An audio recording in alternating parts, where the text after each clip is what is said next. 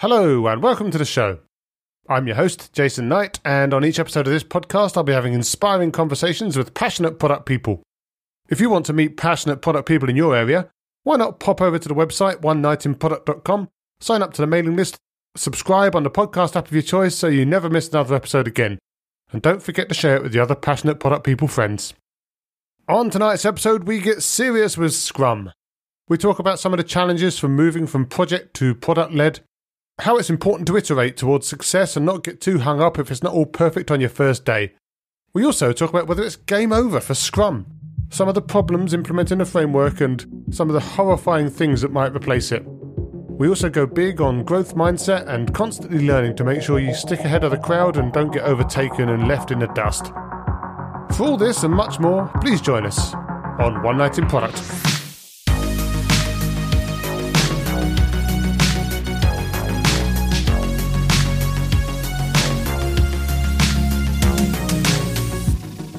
So, my guest tonight is David Pereira. David's a product leader, speaker, editor, and prolific writer whose motto is The faster we learn, the faster we succeed. David started out in software development to fund his music career before hanging up his guitar and dreams of stadium tours and moving to the equally glamorous world of product management. As a former butcher's assistant, David's now concentrating on trimming the fat from product thinking and getting to the good quality meat underneath. Hi, David. How are you tonight? Hi. I'm doing pretty well. Thanks for asking. No problem. So, first things first, you're head of product management for Virtual Identity. Who are Virtual Identity and uh, what problem do they solve? Yeah, Virtual Identity is a digital agency and we solve different problems for different companies. Mainly, company has a problem, they bring it to us and we need to find a solution for that. Since uh, from small companies, startups to big one like Siemens, Roche, and so on. Okay, so is it fair to say then that you're working as a kind of product development agency for other people? Do they, they come to you with a product idea or something that needs to be done and you then put the things in place to get that done? That's totally correct. Most of the case we do like that. And sometimes we also have the challenge the clients come with the solution and the budget for that and they just want us to implement. Then that is a different challenge, let's say like that. Yeah, I can imagine. But as head of product management, are you therefore looking after products that you or that your company makes to help support that? Or are you heading the team that works on the product solutions for the clients directly? The second option. So mainly I help developing product management skills to ensure we build the right thing for our clients for their needs and scenarios, but we don't have a real product in our case. And how does that work then? Yeah, so you're the head of product management. So you've got a team, I guess, of, of product managers, product owners, uh, other supporting staff. How big is that team, and, and how is it laid out? Is it laid out by client, or how do you how do you work that out? Yeah, that is a good question. I joined Virtual Identity a year ago within the mission of growing product management because until then the agency was focused on project management. So mainly, yeah, so that is a challenge. So far, the team is three people. We have open position and we are growing. But the idea is the product uh, managers will lead the team, uh, the project teams. And here I call it project team because we work with contracts. It can be one year, two years within different situations, but it is a limited a time. The scope is not limited, but the time frame we work with the client is based on the contract and the product managers they can work in different clients, I would say, and sometimes even with two or three clients within different teams. So it's a lot of fun, I would say. It's a dynamic environment. yeah, it's it's costly and context switching that adds complexity. For example, now I also staff myself as a product lead in some of the projects, and one of them is a website relaunch for Roche.com. and the other is building a search engine for a research institution of pre-competitive analysis. So you can see what happens. Well, it sounds like a really interesting mix, and uh, as you say, quite a lot of context switching. So I imagine from time to time a little bit stressful, or would you not want to say that on tape? yeah, I can say it is. It is stressful, but uh, it's up to us how we organize our days. And from my experience, when I mixed up having like, for example, one interaction in the morning for one project and then right after another and then switching back, that's not effective. And what I try to do is I block one day to work on one client and another for the other. And then it works better. And then I can focus and not have like just a shallow work because that's not effective. But you've touched on it yourself the fact that when you came in, it was very much a different, maybe non product organization, and that you were brought in to, to bring in some of that product thinking. But that isn't always the easiest message to land when you come into a company that doesn't really have those product muscles already built up. So, was that an interesting journey? Were they quite receptive, or did you have to really push in certain areas to to kind of get that thinking in? Yeah, it is. It's still a challenging journey, I would say. And when I arrived, like uh, what I I always thought is it's not about bringing the perfect role because if we try to push like that, nothing's gonna happen. I try to understand why was the way it was and meeting them where they are and then going one step ahead and one step, one step at a time. But what I noticed, the first paradigm I had to break is the craft product management was responsible for product owners and product owners were only in projects that we sold as agile. In this case, the clients pay for sprint and then we had a product owner. And I said, actually, this is a misunderstanding. Product management is something needed in any product we work for. And that was the first that I, I had to, to break first uh, dilemma. And I break, I could break that by working in a traditional project. Like the scope was closed, but I said, okay, scope is based on what we have to deliver, but doesn't mean that we can find better ways of doing that. And then as a product manager, I could show the value of that. And now we're moving towards product management instead of project management. But it's a journey and it requires a lot of conversations and also showing different perspectives and so on, sometimes tiring. But the company is receptive because the market is moving towards this. And if we stay in the traditional project management, then somebody else is going to do differently. Yeah, someone's going to come and eat your lunch. Exactly.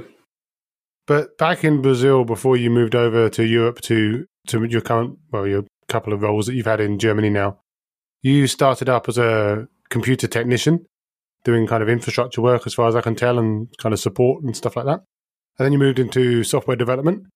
And it was about seven years before you took your first product owner job at a company over there. What was it that got you into product management as a discipline? What what gave you that bug and, and got you interested in that? Yeah, that's a pretty interesting question. I always enjoyed coding since I was 17 and I was always looking for jobs that I could do that. And uh, in one of the jobs, I was a developer and like it was the company is called Delphi and we were like automating, let's say like this process, like we had a lot of uh, assembly lines and we wanted to make it easier and ha- having something with software. But what I realized is the decisions were being made by someone who had little knowledge of what was happening for the end users. And as a developer, I wanted to understand what was the real problem because sometimes I cannot connect to this solution here I don't know why we need to implement that. And I asked the, let's say, project manager and said, well, we need to do that because my boss asked me to do that. I said, then we need to ask your boss, why did he ask you to do that? I said, I don't know. Uh, he is my boss and he asked, I'm going to do. I said, okay, I'm going to ask the user if it makes sense for them. And I got quite bugged because the users were saying, oh my God, don't do that, please. You are going to just screw my life if you do this. and that, uh, I said, should I do what I ask for or should I do what is right? And uh, in this case, the company was big, but I decided to be bolder. And then I did what I thought to be right and developing a solution that is right for the users and could really increase efficiency and so on. And that worked. But I had a conflict with the project manager and I had a conflict with the other guy and so on. And then I was reflecting should I be the one who develop codes or should I be someone who can uh, define what is the right thing to develop? And then I, that was in my mind for a while. And I said, I'm really passionate about coding, but I feel powerless most of the times. So like whenever I want something, I need to fight and fight back and so on. And sometimes people are just unwilling to accept something. Said, I would like to go more to the other side and be closer to the users and understand the problems. And then we can talk about solutions. Yeah, that's really interesting as well. The whole idea that you saw the pain that you could have caused and decided to kind of break out and make sure other people didn't see that in the future. But obviously, it's not a natural move for all developers to be able to go and do that. You need to have a certain, to quote Liam Neeson, you need to have a particular set of skills. Did you have those skills already, or did you have to develop some of the kind of customer interviewing skills, the soft skills, the negotiation skills that you need to be successful in that kind of role? Yeah, that comes the funny thing. I most probably didn't have most of the skills, but I was always curious and I talked to a lot of people. And how I got my first product owner job was something unimaginable because what happened, I, w- I had this idea in my mind of moving towards product, but I had no idea how to make that happen. And I was in Brazil back then. I wanted to study English, but I didn't have enough money to go to England or to another place. So I decided to do an immersion English course around the town. And there was a week and a lot of people from Sao Paulo, Rio de Janeiro, like big towns, uh, big places in, uh, in Brazil, went there. And the last day, everyone had to present something. And I decided to present the solution we were working on. And what happened? One guy after the presentation told me, we should talk. And I got to know he was the CEO of Ability Trade Marketing. And that what happened. And then he said, the thing is the following. I like how you presented that. And I like how you connected the why is it important to the solution. And I need some more people with this. And I need some product people to work with me. And he looked at me. I will be honest with you. I have no idea how to develop that. Uh, I'm a finance guy, but we have to develop a lot of systems and so on. And these guys from IT, I think they are just bullshitting me. well, that's one way to put it, I guess. Yeah. So then uh, he gave me the chance. That's what happened. He gave me the chance, and then I learned the hard way most of the things. I failed multiple times, and uh, like user interviews and all of these, I had to. Okay, so why is not working? I said, why shouldn't I ask the users what they want? Because I was asking them, what do you want? so I asked all the wrong questions, and I built many times wrong things. But then I learned and then I started developing myself. I started searching for the knowledge and I was looking what makes a good product owner? What is that? And then I bought a bunch of books like a, a Drive from Daniel Pink and a, a, lot of other books to shape my mindset. I said, aha, I think now I got a picture. Yeah, that's really interesting and the kind of school of hard knocks approach, which I personally came up through as well. So I always like to hear that kind of story where you kind of just make it up as you go along and learn and fail and succeed. And it's a really interesting way to do it. And certainly something that sounds a lot more exciting than going to do a course. But a lot of your job titles have been very specifically product owner over the years, as opposed to, say, product manager. Now, a lot of people these days are pushing against that, not because products shouldn't have owners, but because there seems to be like a trend of companies hiring a role called product owner just effectively to manage backlogs in a feature factory or just handling the very tactical stuff. And there's obviously also the spectre of SAFe and the SAFe product owner as well. Have you found in your roles that you've been very much focused, yeah, before you got into your head of product role, very much focused on tactical issues as a product owner, or have you had the scope to practice quote unquote proper product management? Yeah, that's a good question. At the beginning, I was like, let's say, the order taker product owner. I was focused on tactics, mainly taking care of the backlog, but managing stakeholders and ensuring that we would deliver something.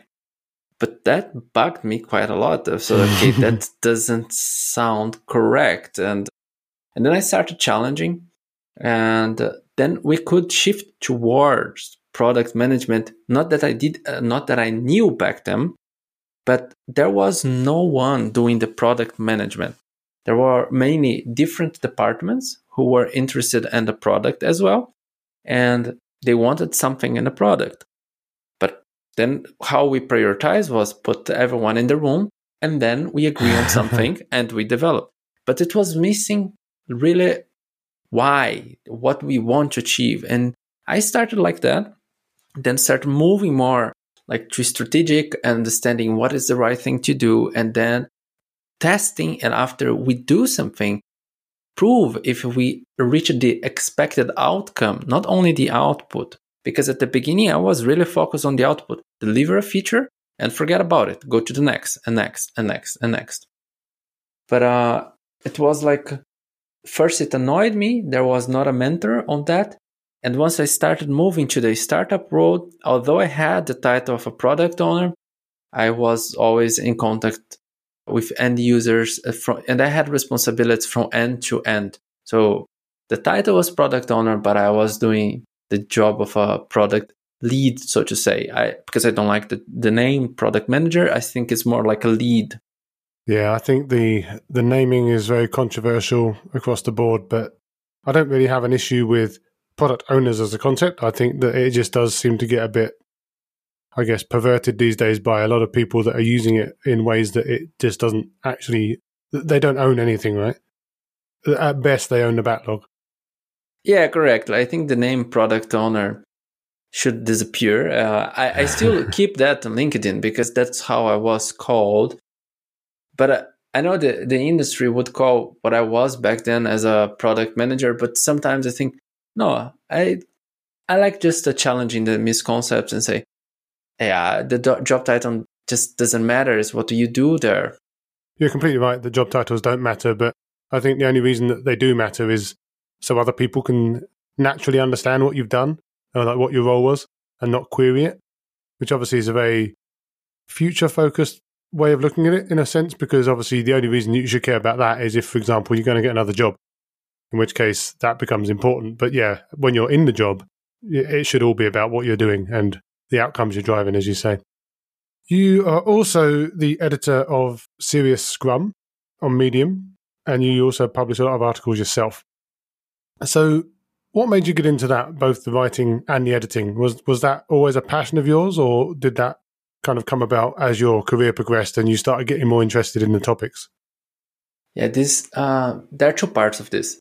So when I was in Brazil, I was like giving lessons on the MBAs I studied because one of my professors invited me to replace him during a period of time.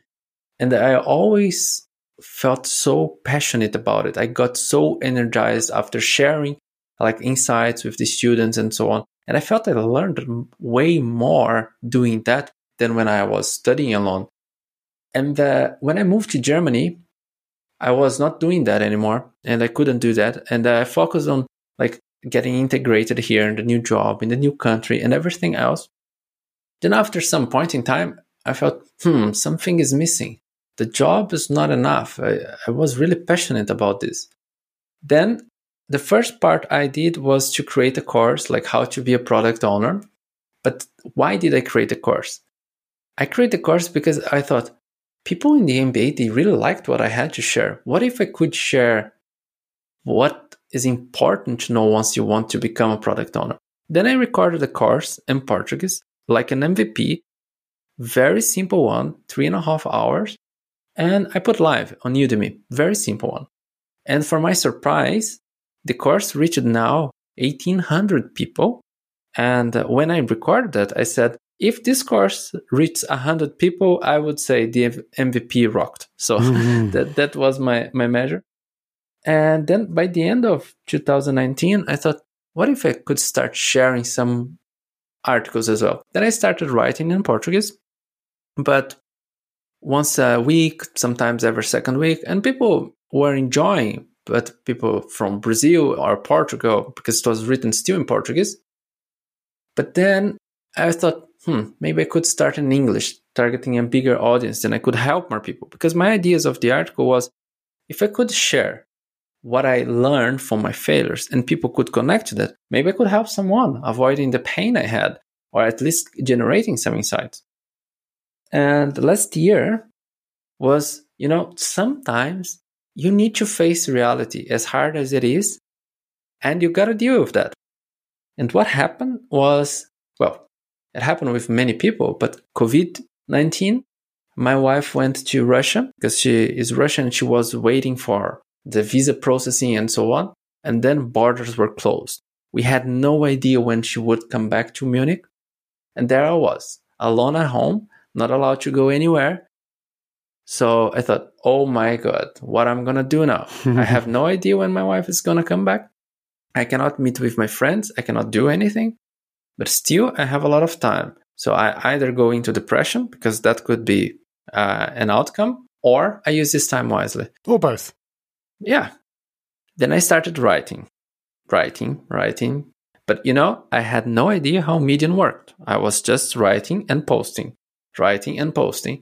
And then someone wrote to me, Ah, I like your content. You should publish with us. That was UX Collective. And I started publishing with them and they helped me improve my writing. And then lately was Serious Scrum. And I really got into Serious Scrum because we have a review process and we exchange with each other. We I learned when I write articles because people review my content, they share different perspective. I feel like I'm exchanging with a lot of people all over the world. And this is fascinating. It generates a lot of insight. And I do the same. I also review articles from other people. And then I said, wow, I'm going to keep doing that. And here I am. Now I published 110 articles since I started. Wow, that's a lot of words. But you've recently said rather boldly for someone who edits a publication called Serious Scrum, that it's game over for Scrum. Now, obviously, you don't need to look too far these days online to find lots of people moaning about Scrum on one forum or another. But what do you mean by that? What do you mean by the game being over for Scrum?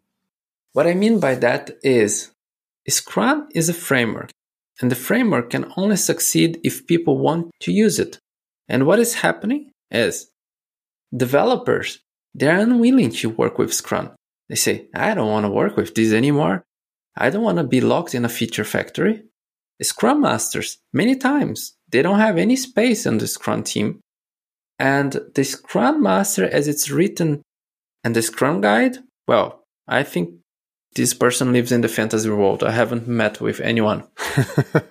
and then it comes a product owner that we were talking here, some people perceive the title product owner as embarrassing and they say, no, don't call me as a product owner. I don't want to do this. I do much more than that.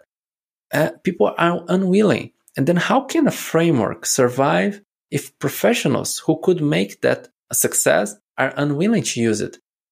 And also then when you go to the management, they treat Scrum as a process. And Scrum is just a way of delivering on their want that's not going to happen. That's not going to deliver exactly the outcome they expect. And Scrum becomes just something that doesn't work and people start despising. Then I wonder, the game is over. Why would people continue using that? Yeah, but people are still using it. But I guess the problem that underpins a lot of what you just said is that without wishing to sound like a Scrum fundamentalist, that a lot of these people are putting judgments against Scrum because they're not doing Scrum, quote unquote, properly. Now, obviously, there's a further argument. Well, if the majority of people are not doing it properly, then is that the Scrum Foundation's problem to solve versus it being everyone else's fault? But so many of the criticisms I do see of Scrum seem to basically involve a company with a really heavy micromanaging feature factory mindset that take probably an existing Gantt chart, draw two weak lines on it, and call the project manager a scrum master, and off they go. Now, that's probably never going to succeed, or not as well as anyone thinks. So, do you think it's more like Scrum isn't working because people aren't following the principles properly, or do you think there's actually a fundamental problem with Scrum? I think Scrum doesn't work because people don't know how to make that work. It's exactly as you mentioned. Scrum is focused on the framework, But people to start using framework, first they should have the agile mindset for that. Because Scrum is like it takes as a given. People will know how to use this. And then what happens is it becomes a feature factor and then it doesn't succeed. But when I look at what Scrum suggests, the product owner, for example, the product owner to succeed needs to be empowered by everyone. But that's quite rare the case. The product owner cannot do what the Scrum suggests. Generally, there are a lot of people who will decide the strategic goal, where to go, and sometimes the product owner is just executing on the wishes of somebody else.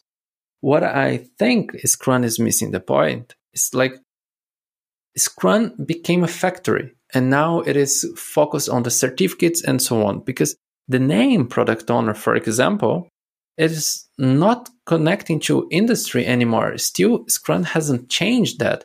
There was a new version of Scrum Guide 2020, became a l- little more compact, but the roles remain the same and so on. So it seems like Scrum is not really striving to adapt to, to the market. Like, how can we coach organizations to deliver products that matter? Scrum's not answering this question. And I think this is one of the biggest problems actually that happens in companies. Yeah, you spoke before this call about how there's very little actual product thinking that you see in Scrum, for example, and that it's very much being used, as you just said, for delivering stuff. And uh, obviously, there's one argument that that shouldn't be a problem because obviously product managers can do their product management stuff and then it's not that scrum itself should be getting involved in say discovery specifically and stuff like that but then on the other hand i guess your argument is that it should be more explicit about bringing the product management or the uh, let's call it product management the product management thinking and well is it more like you can't succeed with Scrum unless you have a proper agile mindset. And to have a proper agile mindset, you've probably got some good chances that you're going to be, for example, a quick, iterative team that can work on stuff and deliver value incrementally. Is it purely down to the mindset, do you think? I think the mindset is the beginning. And if you don't have that, nothing else is going to work. Because if you don't have the, let's say like this, if we are not open for learning, then Scrum or any other framework is not going to work because the principle is being empirical. So this is the core of Scrum. And that means we don't know everything. And the more we walk, the more we know and we generate learn, then we can generate value. But companies, they are afraid of failing. And if they do something that doesn't work, they treat that as a failure and they search for someone to blame and then it starts the problem. So the framework becomes just a way of organizing the work. And that's where it's not going to work. Yeah, and then you also get the other fear of failure or maybe even fear of agile transformation, which leads to horrific situations, for example, where companies may try to implement a scaling framework. So maybe they implement SAFe or LeSS or Prince2 Agile and all these other, frankly, horrible looking scaling frameworks with big complicated charts and it doesn't take too long to look at those charts and say yeah no this is almost entirely designed to maintain top down control and remove as much of the agility as they can before they could before they can't call it agile anymore do you think that's a big problem as well that companies are failing to adapt or they're pretending to adapt and that therefore people are again being forced into these feature factories and it's just called agile on, on the outside. Yeah, I think this is a big problem. And I think this is exactly where Scrum missed the point. Because Scrum tries to be a framework that is generic and it works for everything. It's not only for digital product development, it could work for everything. But as we know, Scrum is mainly used for digital product management.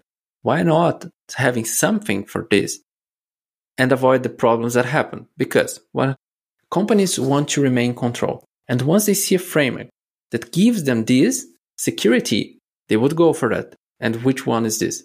SAFe. Because if you look at SAFe, well, there are boxes for everything. so you have the product manager.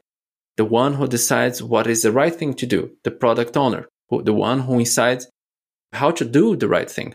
And then everyone has a box to go there. Companies who are afraid of agile will look, that's it. That's what we're going to do.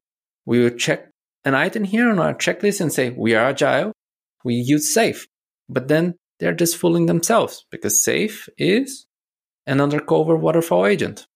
Very well put as well. You're also passionate about learning, and you've mentioned that yourself. Obviously, you've had to go on a learning journey back when you started out in product management circles because you needed to actually build up those product muscles. But you also mentioned it a few times how, for example, writing and editing on Medium has been a real learning journey for you as well. And that's something that I've heard from many people, and I've found myself is that there's nothing like actually having to write something down and research it to some extent to really bed in that learning and, and to open up your mind to different thoughts and really clarify your thinking. But is it just that that you're doing these days, or have you got any other learning techniques or courses or other avenues that you're investigating to keep yourself on the sharp end? Yeah, uh, not only this, I I'm a guy who loves being part of webinars and also connecting to more people and having exchange so this is what I do to keep networking and seeing what is being practiced outside of my circle. I try to connect to people in different scenarios, try to learn from different perspectives. And another thing I like doing, and uh, this is something I started actually late in life, is reading books. When I was a teenager, I hated books. I didn't want to read anything at all. But then I started reading some things and I like, for example, Marty Cagan, Melissa Perri, when it comes to product management, also Jeff Patton. And these help me like because there are stories there and stories tells a lot. And what I like here about books is I don't take a book as this is how it is. It's the truth and you have to do that. What I like doing is I take three different books and then I read them, create a perspective, and then I do that. And lately, what I have been enjoying about books is also the audiobooks. And generally, I like reading, not reading actually, but listening when it's from the author directly. And Marty Cagan has that from Empowered and Inspired.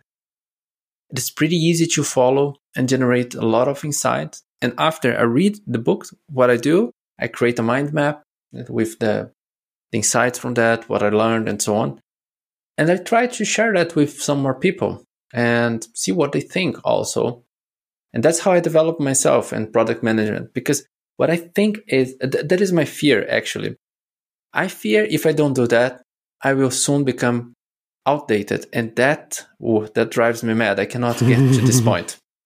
Yeah, you said that before as well and I think it's a really interesting point that you want to keep ahead of the I don't know, ahead of the crowd or something. I guess is always interesting to learn new things, and it's really part of a solid growth mindset to try and stay in front of thinking and to make sure that you're not just falling into default patterns or whatever it is that you've done before and getting overtaken by other people.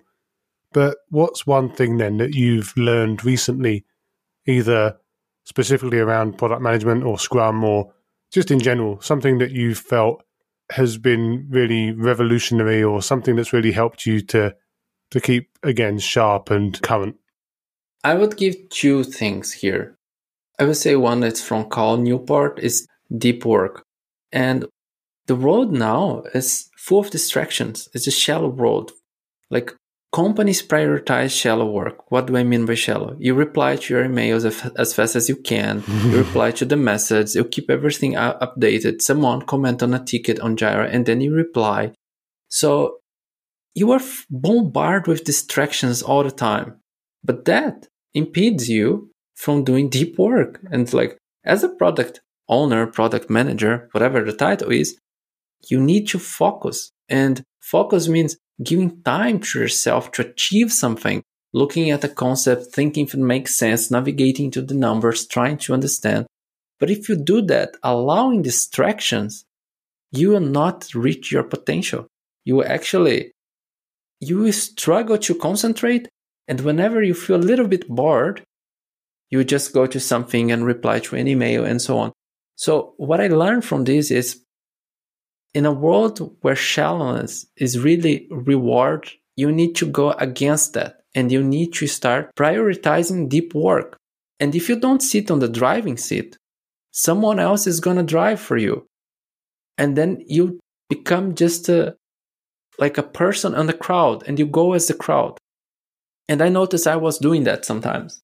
I was just starting my day, opening my emails, and then from there I would take and had the meetings scheduled, go to the meetings and so on. And I said, what am I doing actually? This is wrong. And it was missing the product. Uh, I would say it was missing focus. And this is often ignored and it's not easy, but I think it's needed. No, absolutely. I think this is obviously one of the things.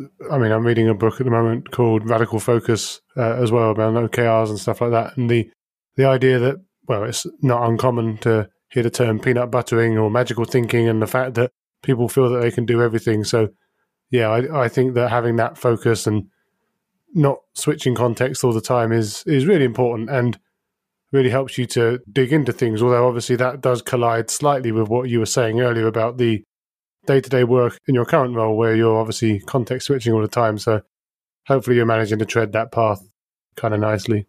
Yeah, correctly. Obviously, you do a lot of thinking and writing and a lot of education around product management and Scrum. And that then begs the question that if you could give one piece of advice for a new product owner or product manager or just someone working in product, someone maybe just trying to get started out, what advice would you give them as they were making their way into the world of product management? Okay, that is a good one. Yeah, the advice I would give is whatever you are doing, it is for the users. And if it's not natural for the users, it's not going to work.